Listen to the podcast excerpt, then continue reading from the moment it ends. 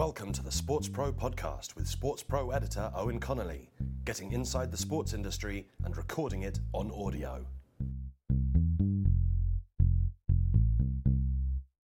Hi everyone and welcome to another Sports Pro Podcast. Joining me, I'm delighted to have the Nielsen, now you're going to have to walk me through this one, Nielsen Editorial Director for Sport and Entertainment, David Cushnan? Yeah, that'll do. Hello. And joining us for the first time is the Twitter Head of Partnerships, or Head of Sports Partnerships for Asia Pacific, Anish Madani. Hi, Anish. Hi, thanks for having me. Thanks for coming. It's a rare treat. You're only over for, what, a couple of weeks, enjoying some of the British sporting summer?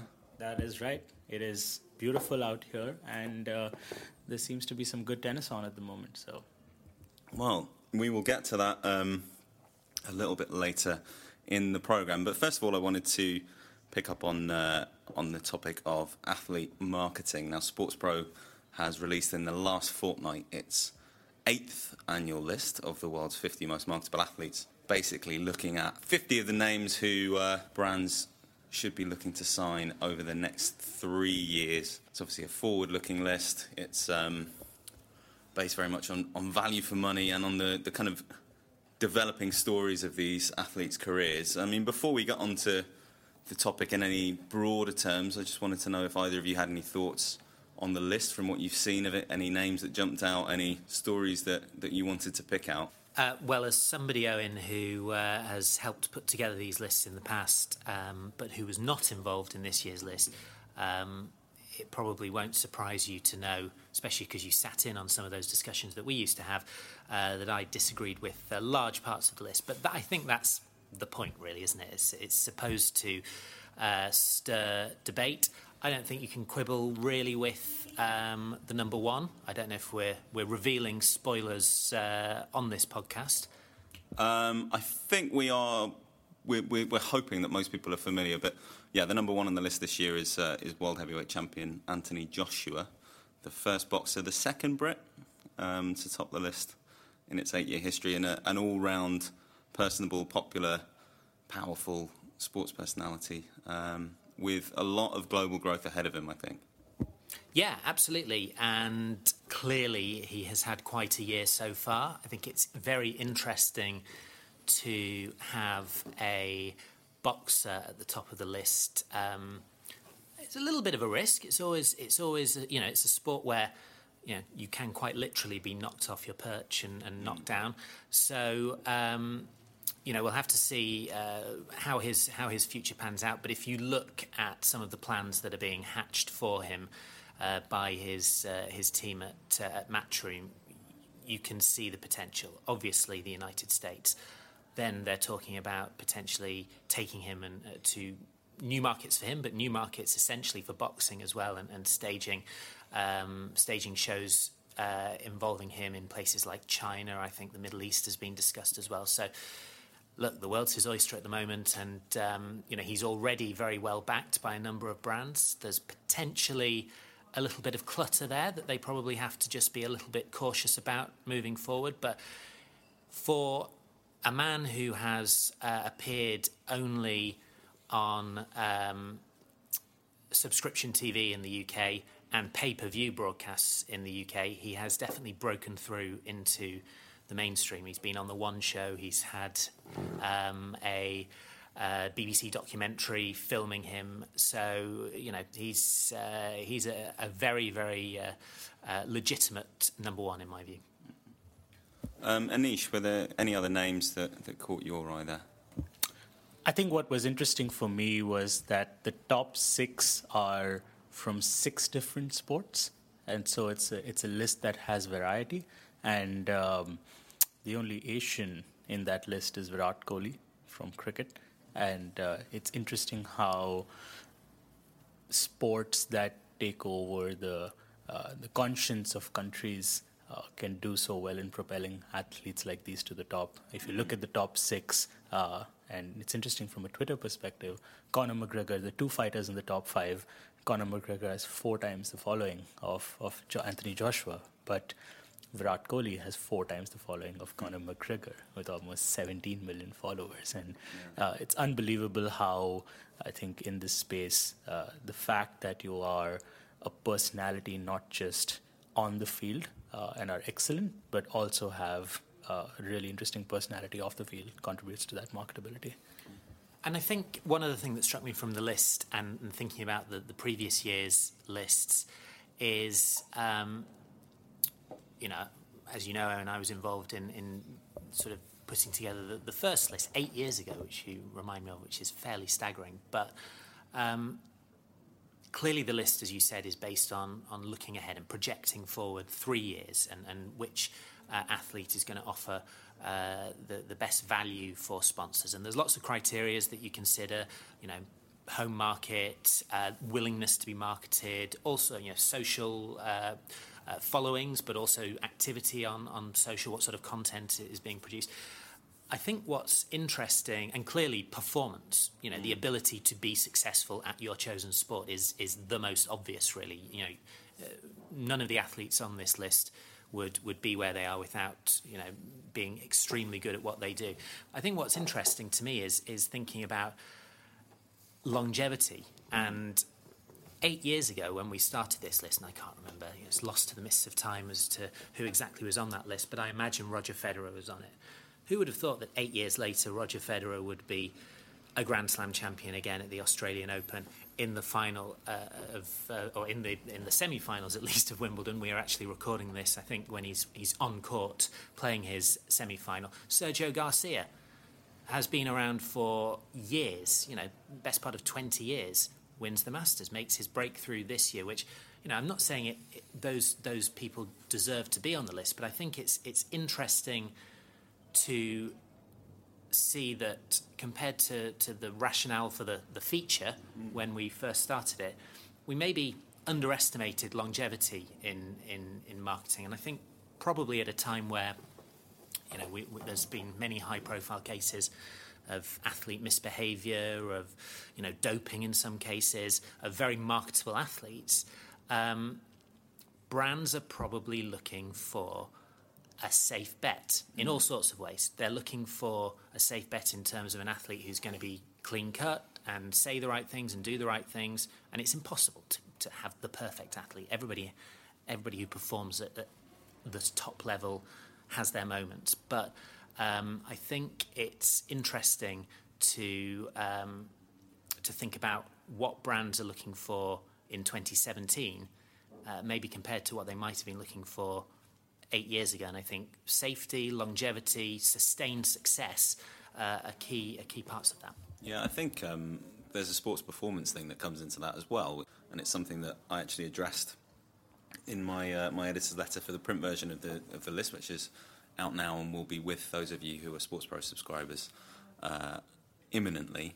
But the fact that there are athletes, and I don't think Roger Federer was ever on the list. I think he was actually one of the omissions on the basis of the kind of 3 year rule and the expense rule. But, you know, he would have been in his late 20s and we would have looked at it and said, you know, in 3 years' time, is he still going to be a professional tennis player? Which was a legitimate question at that point. But now you look, you've got Federer, Rafael Nadal, who, although he went out on Monday, was looking in fantastic form at Wimbledon. Serena Williams, who is still the dominant force in women's tennis, albeit on hiatus at the moment. And her sister, who is making a Wimbledon final at 37. People who, you know, you've written off as perhaps a little bit strong, but you're thinking of winding down, and yet on and on they go. And you've got Cristiano Ronaldo in football and Tom Brady in American football and so on. I think in addition to performance and sustained excellence, is what adds to the marketability of these athletes is also their ability to own the moment. Mm-hmm. And it's really interesting because we talk about this as a parallel with brands sometimes on the platform and about the use of the platform on Twitter specifically. But in the top 6, you remember at least one moment from each of those athletes that has traveled the world and embedded themselves into the minds of fans, that makes brands think again and say, this is an athlete who is in the mix of the conversation. Mm-hmm. Whether it was Steph Curry's basket from half court to win a match at the last second, whether it was Jordan Spieth's bunker shot a few weeks ago for his for his last title, or Virat Kohli's chase against Australia in the World T20. And in Paul Pogba's case, it possibly actually wasn't anything he did on a football pitch. It was the announcement of his deal with Manchester United and the link-up with Stormzy and Adidas, which is a question I had for Owen, actually. This is probably about 6 weeks, I guess, since you created the list and sat down and put it together. I saw today that Romelu Lukaku, who has obviously just joined Manchester United from Everton for a hefty fee. He's a hefty man. has broken, I think, Manchester United's record for the most retweeted piece of content. There's some... Yeah, I'm sure we will find out exactly what it is, and it's interesting actually that all the content that they put together around the signing and the hashtag Red Rom campaign that was put into action, that content has generated more content because today they're talking about the fact it's broken a record for them. Would he have been on the list had you produced the list today? Do you think?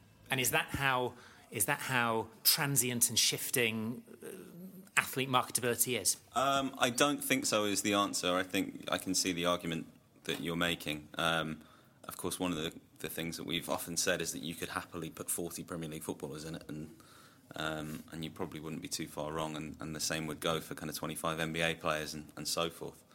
That is something that I wanted to get to, though, regarding kind of the social media space and the kind of the cross-cultural things that are now coming into marketability for athletes. The stuff that Pogba was doing with Stormzy last year, the stuff that Anthony Joshua has been doing this year with Beats by Dre, cross-pollination between the entertainment and the sports space, and the fact that social makes that so much easier to bring about. I think another piece that is interesting is how these athletes look at each other as well. Within the top 50, are they looking at their peers and do they look up to them? For instance, Virat Kohli is a fan of Conor McGregor, just behind him on the list, and he's tweeted to him a few times, added to that conversation. And when he does that, the profile of MMA and Conor McGregor himself just goes through the roof in a country like India where Virat is really followed. So I wonder if there is an element to that as well, where when you're making the list, is there an aspect of saying, when this person walks onto the field or walks into the locker room or walks into an award show, is he the person that all the other athletes are looking at, he or she? And I think some of the big brands, Red Bull is an obvious example, ESPN is probably another example, where they work or they create campaigns or they create events where these athletes are meeting each other, and that's where, you know, and it has to be to an extent organic. I think if you force it, you know, if you start talking about being authentic and you're overthinking it, you're probably not being authentic. So it has to work. It's intangible, but you know, when that sort of chemical reaction is right, I think you're right, and it, you know, Pogba and Stormzy is now it's one of those classic sponsorship, transfer, sports industry marketing case studies, and it will be taught probably in the future on sports marketing courses, because you know all the stars aligned. Another all the stripes aligned. Yeah. That's quite a clever joke. That yeah. It's a thinker. Yeah. We're talking about this kind of meeting point of two cultures and the draw that individual athletes have away from their sport, the fact that they can stand outside their sport and represent something else. But at Wembley Arena this evening, Conor McGregor will be standing face to face once again with Floyd Mayweather, bringing together, you know, two sports, but also just creating an event almost entirely off the back of the media profile of these athletes. I mean, is that something new? Are we overthinking that as a new concept, or is that something that's a genuine breakout for the sports industry? I'm not sure it's new. I mean, they are currently going around the world selling a fight, so it's just a sort of inflated version of what boxers have done for decades in terms of yes, they are training, yes, they're preparing for a big sporting occasion, but until pretty much the last moment, they are salesmen. They're trying to, they're trying to move subscriptions to the this show. I mean, this one really is quite something. I mean, it's. I struggle to see it as anything other than a big pantomime, to be honest. And I think, going back to authenticity, I think whilst most people can see through that and see this is a show and they're putting on a show and they're doing ever more ridiculous things, and I think over the last 3 days we've seen them go from fairly standard press conference to trash talking to throwing money at each other and fur coats and it's got more in common with, WWE than anything at the moment, I think. But, we all like watching it. We all like watching the clips, and many of us will buy the fight, although not me, because it clashes with my wedding, apart from anything else. Well, it doesn't preclude you ordering it. It might be the first fight of your marriage if you did, but... Yes, that would be in two senses of the word. That would be frowned upon. I mean, it's an interesting. You talk about case studies. There is probably no one else in UFC, and this is very much a kind of brand builder for UFC ahead of their latest round of TV deals and all the rest of it. And obviously, a year into their ownership by new owners who've spent quite a lot of money on it and probably would like to see things accelerate or continue to accelerate in terms of commercial growth. But you kind of couldn't have anyone other than Conor McGregor do it, and you kind of couldn't have anyone other than Floyd Mayweather, who is the absolute master at giving you just enough reason to either want to or believe that he will lose, and then just completely shut down any chances when things actually get underway. But, I mean, as a sporting contest, it has pretty negligible value, but I think it's an interesting study in where athlete brands are going. We've had a few discussions internally about the future of the most marketable athletes list and the future of endorsements in general. And it's not just athletes who have this kind of profile anymore. It's not just kind of mainstream entertainers who have this kind of profile anymore and this ability to connect with audiences. And it's also not just because of what's happening with digital audiences. It's not just... athletes coming out of the traditional space. It's kind of, your hashtag FCs and influencers and all the rest of it who are diverting marketing departments' attention away from the traditional sports space. I mean, how much of that do you see, Anish, in terms of what people are talking about with you on your platform? A really good example of this, and as in life, timing is everything. So sometimes the question is not as much what sports are on or what are people into as much as what is the national conversation about, what is the international conversation about. And an example of this is from the Olympics last year, where India had to wait really, really long for their first medal. And it was an unexpected medal that came at 3 in the morning from a woman wrestler named Sakshi Malik. And within hours of winning India's first medal at the Olympics, she was on Twitter. And in the first 24 hours, she had tens of thousands of followers, including the most public of figures in the country, from Bollywood celebrities to ministers, and endorsements naturally followed. And the interesting thing there, as Olympic athletes, sometimes you only have the attention of fans during the Olympics. But what this did for her was to have a conversation with them as she went along. And now it's become really interesting, where marketers start opening up, brands start opening up, and they say, what are the moments in the year that people really care about, and where should we invest in? I think you used the phrase, and I think it's the ability to connect. If, as an athlete, you can connect with a large group of fans, followers, a community, then you are attractive to brands, because everybody is looking for that cut through. And it might be that you have the ability to connect through being the best in the world at your sport, or it might be that you have the ability to connect because you are particularly good at interacting with people via social, or you are delivering some really, really good behind-the-scenes content, or you are funny, or you are, you know, seen as the entertainer, or you're the bad boy, or the controversial figure.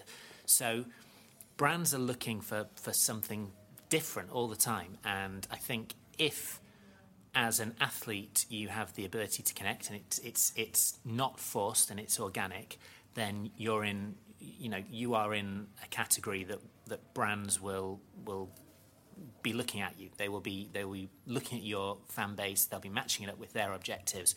So you're right.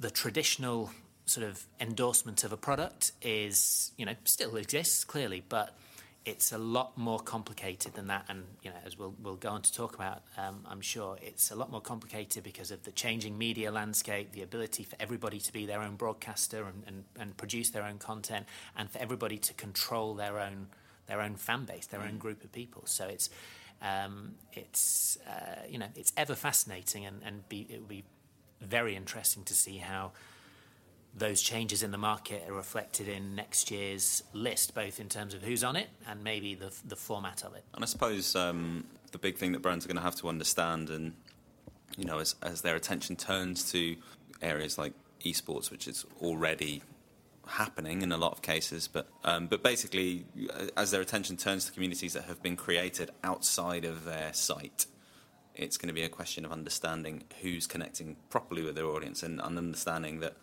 hey, 300,000, you know, Twitter followers here and 600,000 Instagram followers there might not mean as much, or it might mean more than a following 5, 6, 7 times as high.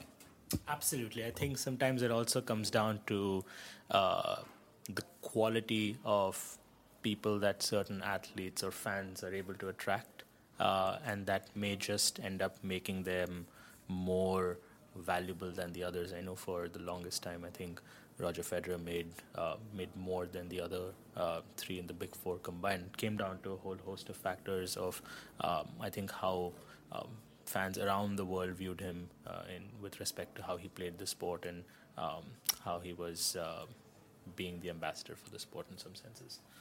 Okay, that's a nice note to end part one on. Join us in just a second. Enjoying this Sports Pro podcast? Well, we're also the sports industry leader in print, digital and events. Head to sportspromedia.com for the latest features, news and interviews from the business of sport. Help yourself to a subscription to our acclaimed magazine and find out about our unmissable conferences before anyone else. Get inside the industry with Sports Pro. Welcome back to the Sports Pro podcast. Now, we spent a bit of time there in part one talking about the effect of technological progress and the expansion of the digital realm on consumption and on people's interactions with athletes and so on. We're going to spend a bit more time talking about that now, because here in the UK on Monday, Sky Sports, which is still comfortably the leading sports broadcaster in the country, confirmed its plans to completely shake up how it packages and prices its output. A new set of single sport channels, priced not that dissimilarly to its current offering, but critically with fans able to take out the things that they don't want and factor in the things that they do want much more explicitly than they have been before. The obvious conclusion to jump to, I guess, is that this is a response to how other services in other sectors are priced, things like Netflix and Amazon that are kind of a little bit more pay-as-you-go. Yeah, I guess so. They're in a, you know, Sky are in, like everybody else, are in a battle for people's time and money. People are, as we know, and as we are constantly told at every conference, and as the data bears out, consuming content in all sorts of different and interesting ways. And people want to watch what they want to watch, whenever they want to watch it, and, you know, on whatever device they want to, or they happen to be carrying at the time. You know, we know live sport is holding up in terms of a linear TV, and you know it still is the thing that draws an audience and draws advertisers. But I think it's a completely natural reaction from Sky to changing marketplace, changing consumer habits, but also because they are in a very fierce battle themselves, the likes of which they haven't been, a direct battle with BT, mm-hmm. Which you know we've talked about endlessly on these sort of podcasts for the last few years. And I think given the investment Sky made in the last round of in the last Premier League deal to retain the thing that has historically driven a lot of their subscriptions and moved the needle for them, they've realised that they need to take a very close look and examine their pricing and evolve it to meet those changing habits. So a combination of those things have sort of come together at the same time, and this is the result. I think it's I think it looks like an interesting package. It'd be fascinating to see how it turns out, and I wonder whether, given that they have branded channels with specific sports, whether they just sort of given themselves away in future rights plays in terms of the type of rights they'll be going after and the type of rights that they might not be prioritising, and that will be interesting. And I'm sure BT have people working on that, as well as all the other broadcasters, and maybe even the odd social media platform. Mm. Well, I mean, the two that are interesting is Sky Sports Premier League. The Premier League are probably the sports property in this country that's best placed to kind of take all of its stuff in-house and distribute it itself. It does obviously a lot of work with IMG on its own production that it can then sell around the world. It's an extremely popular league, and you know the prospect for a lot of fans of paying whatever amount of money a year to watch all of their team's games is a very obvious one. And the other one that they've packaged up is Sky Sports Cricket, which they've done around about the same time as they've signed the ECB up to another. Well, the combined deal with Sky and BBC is £1.1 billion, but you'd imagine that Sky have paid the lion's share of that. And it's a very attractive thing for Sky to go into those major rights holders and say, yeah, we are so committed to your sport. And remember, the cricket deal, like the Premier League deal, filters down and involves all sorts of grassroots programmes to really build the profile and build the participation base of the sport. So you can imagine the conversation that Sky will have had with the ECB as they've shared these plans. I'm sure, similarly, the Premier League are not displeased at all to see an entire channel named after them, and they'll have been right in the loop on that. And the same a few years ago, actually, the forerunner to this was the Sky Sports F1 channel, which launched in 2012. And you can see why an organisation like F1 would have sort of almost bitten Sky's arm off because of the breadth of coverage and the depth of coverage that they can give these things. Live content, of course, multiple repeats, but also I think there's a commitment to create some more original programming, whether that's documentaries or discussion programming, which again is so useful for these major rights holders to have a broadcast partner that's committed in genuinely a sort of 24/7 way. Mm.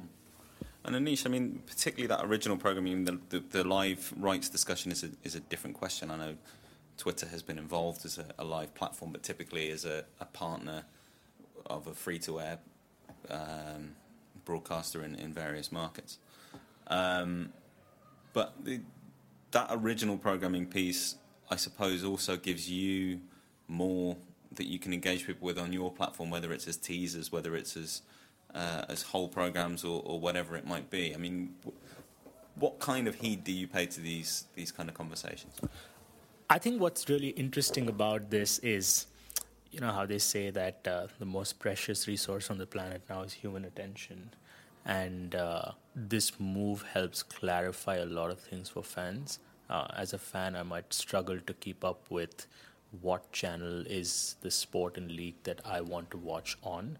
And now it's clear that I need to go to Sky Sports Premier League or Sky Sports Cricket in this case. So it definitely helps in putting that together. I think from my understanding of what I saw, the overall package of all sports together still seemed reasonably valuable compared to if you split the packages up and bought them separately. So it's giving the flexibility that fans desire to. I think there have been multiple experiments, even in Asia, where I think this is 11 sports in Singapore, which offers fans the ability to buy single games of the Premier League, right, and experience that for themselves, so pay $1.99 and experience a game. And so the direction in which this is moving is really interesting. I think what Twitter traditionally has had a really robust relationship with broadcasters around the world, where the natural complement to sort of live sports broadcasting in the lead up to events, in the conversations that sometimes even get people back into the events that they may be wanting to watch or they may have missed out and come in. So lots of conversations to talk about. I know we have a really good relationship with Sky Sports in the UK as well, and we're involved in multiple partnerships with them here, so lots to talk about. And just as the broadcasters are engaged in a huge battle for people's time and their money, so the rights holders are in an almighty scrap with each other. You know, it is such a competitive landscape out there, and the prospect of a fully branded cricket channel, for example, gives an organisation like the ECB, I would imagine, the opportunity, especially with a commercially minded broadcaster like Sky, a real opportunity to weave their commercial partners in subtle ways, branded content, and that then sort of moves through onto a platform like Twitter potentially, and we're seeing a lot more sort of brand integration, whether it's through broadcast sponsorship or sponsorship of clips that are broadcast of key moments that are posted by broadcasters or by rights holders via a platform like Twitter. So for these sports, it's definitely a win-win. I think, on the other hand, it's going to be interesting to see what Sky do in terms of what you might call second-tier rights, rights that maybe don't move the needle in terms of subscriptions, but have previously been very important, and I say this in a respectful way, as channel fillers, essentially. And I know they're going to have a Sky Sports Mix channel showing off the best of other sports. So they're not out of the game in terms of acquiring rights to other sports. But I think there's a lot of sports that can't hope to get broadcast coverage on a free-to-air platform, for example, in the UK. And they have traditionally looked to Sky to give them the kind of breadth and depth of coverage that the hardcore fans of that sport want. So it'd be interesting to see whether we see a move from that sort of second tier of sports away from a platform like Sky, if they're not maybe getting the attention that they, or the hours that they once did.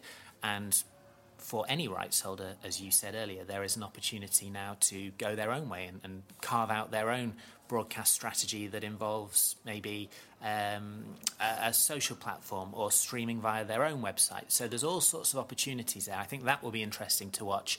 And I mean, of course, another direction that could go in is that Sky could look away from their own linear TV platform that they've had for so many years and become a kind of producer of these kind of products for these second-tier rights holders. They could create a Sky Sports Netball that is an entirely digital product, and they now would have the expertise from having developed, first of all, Sky Sports F1, as you said, and now these other channels.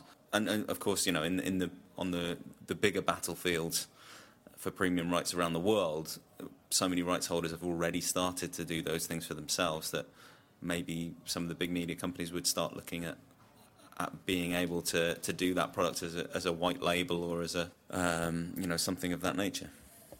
Yeah, absolutely. I think that's I think we should almost expect that. Sky are renowned over many decades now for top quality production, and as a second tier rights holder or as a rights holder in an emerging sport, who wouldn't want that sort of expertise thinking about how best to broadcast, you know, your key events. Mm.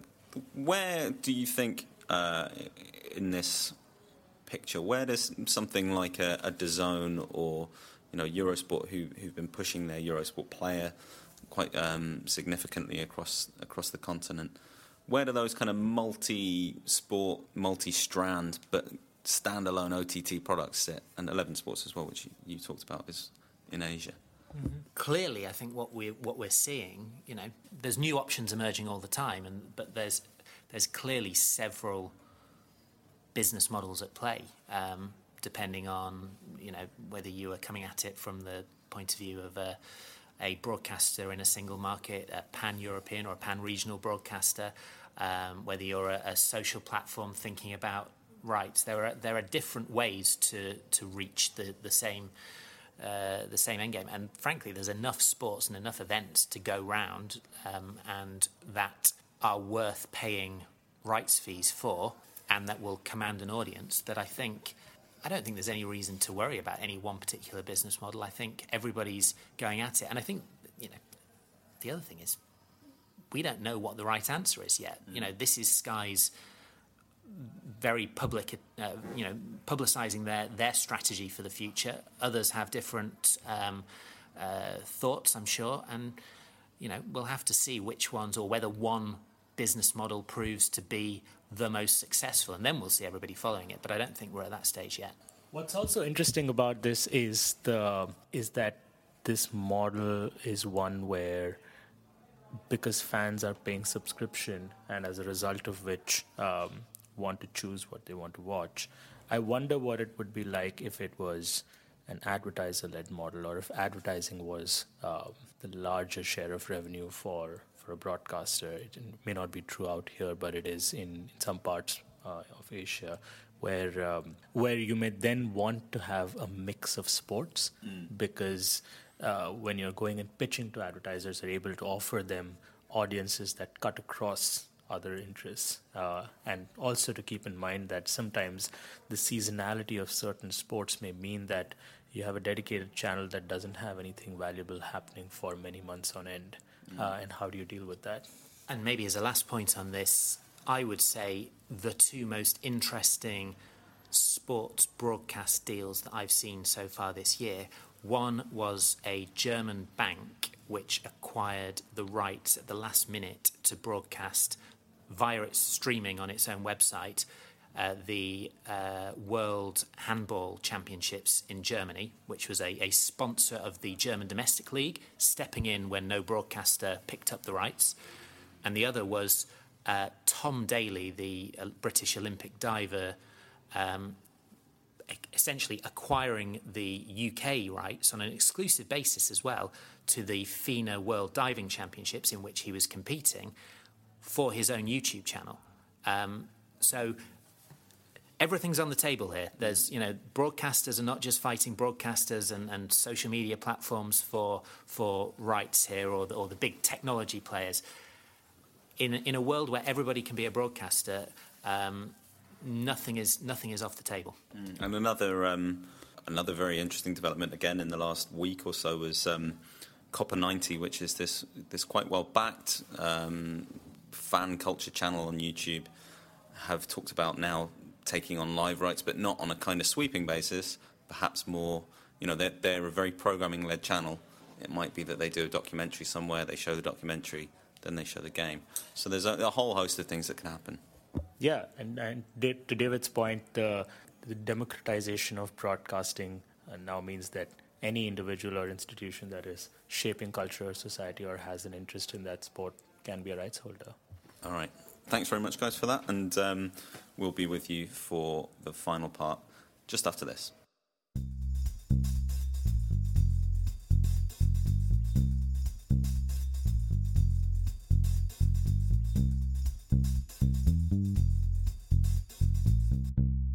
Welcome to the final part of today's Sports Pro podcast. Now, in Lausanne earlier this week, we heard confirmation of something that we've known for a very, very long time, which is that the 2024 and 2028 Olympic Games should be going to some combination of Paris and Los Angeles, the IOC membership. effectively rubber stamping a decision that the executive body had already made to seek a tripartite deal between the two bid teams and the IOC to find an order, basically, in which they'll all be happy to proceed and to secure the future of the Summer Olympics all the way through the next decade. David, first of all, any particular reactions to that? No. No. I think it's been inevitable for some time, hasn't it? It's interesting that at a time when organisations like the IOC are under a lot of scrutiny and are talking a good game in terms of things like transparency, that the biggest decision that they will make, and the biggest decision they ever make, will essentially happen behind closed doors now. But given the circumstances, I think this is an excellent outcome for Thomas Bach. I think he's proved himself, not for the first time, to be the shrewdest of sports administrators. He's got exactly what he wanted. He's secured his legacy in terms of putting these events in cities where, and let's not make too many assumptions, where you can be as confident as you probably can be that they are going to deliver and do a good job and not struggle under the weight, really, of having to build an Olympic Games. So I can completely see why they've done it. I think the way he has won round some previously quite sceptical members of the IOC is fabulous, and hearty congratulations to him for yet another unanimous vote. But it is an interesting one because, you know, the danger for the Olympics was that it would be taken out of cities where, let's put it bluntly, it would be taken out of democracies for the next kind of 10, 12 years, and it would be in places that perhaps did as much damage to the Olympic brand as you know, something like Rio, where you have a city that's struggled under the weight of the complexity and the expense of hosting Olympic Games. But do you think it damaged the Olympic brand, Rio?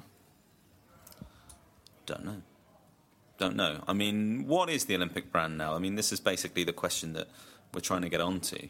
You know, it has now a fascinating run of summer games in Tokyo and then in Paris and then Los Angeles, three of the world's best-run cities that are also three very different cities and promise three very different Olympic experiences that are all kind of at the premium end.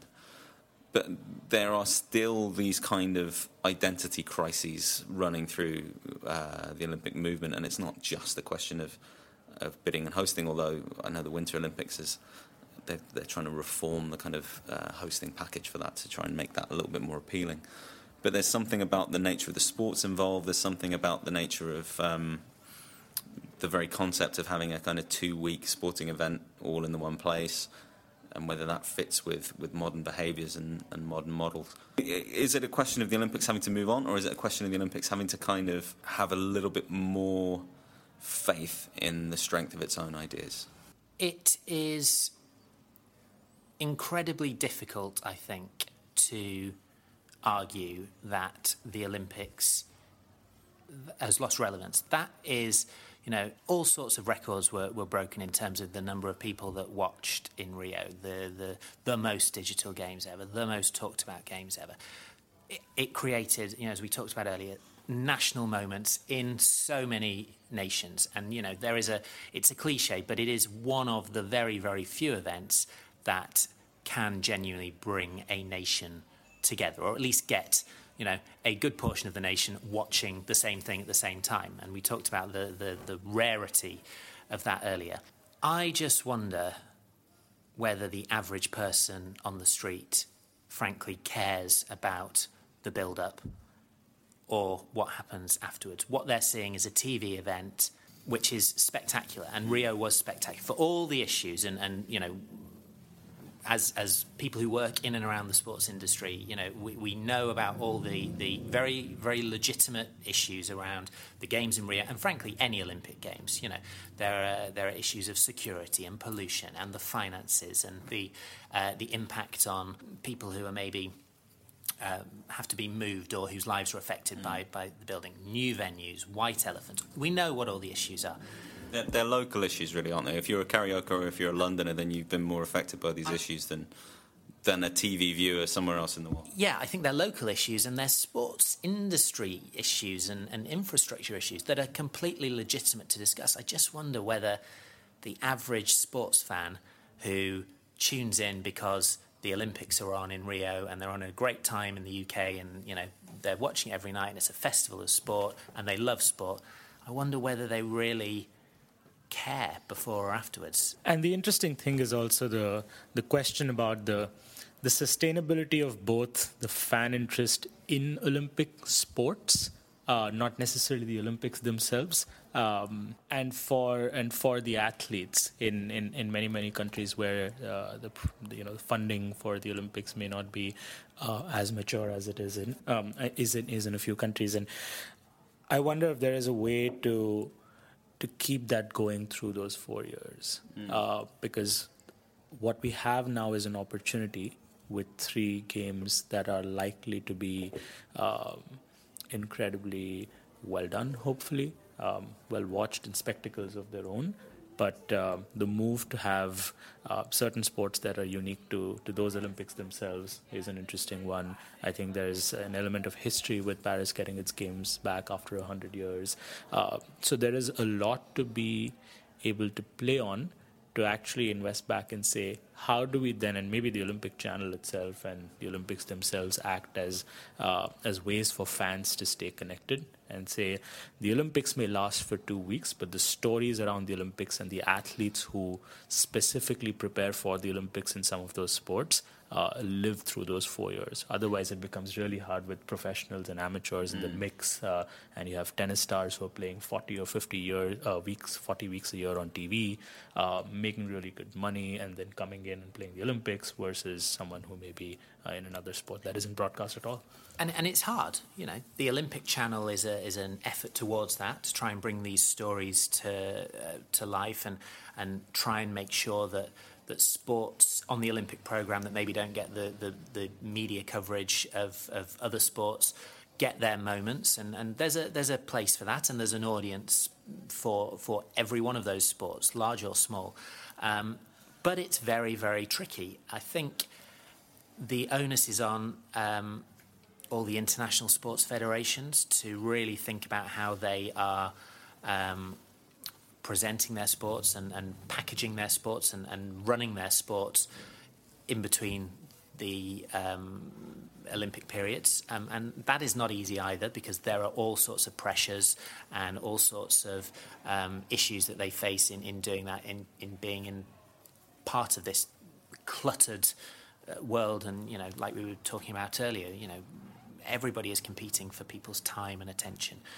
And the other thing is, we know the International Olympic Committee and the Olympic movement is cautious. It's cautious it's been cautious for many, many years. So it is shifting, it is evolving. There's new sports coming in for Tokyo. Now, you can argue that something like skateboarding, which is being sort of positioned as evidence that the IOC is moving with the times, well, if you know, you could argue that if the IOC was really moving with the times, skateboarding would have been in the Olympics 30 years ago. But I find it very difficult to see how you're going to be able to change the fabric and the culture based on all the history of the Olympic movement to get them to make these kind of decisions. They're not going to rush into anything. They're not going to make knee-jerk reactions depending on what might be fashionable at any given moment.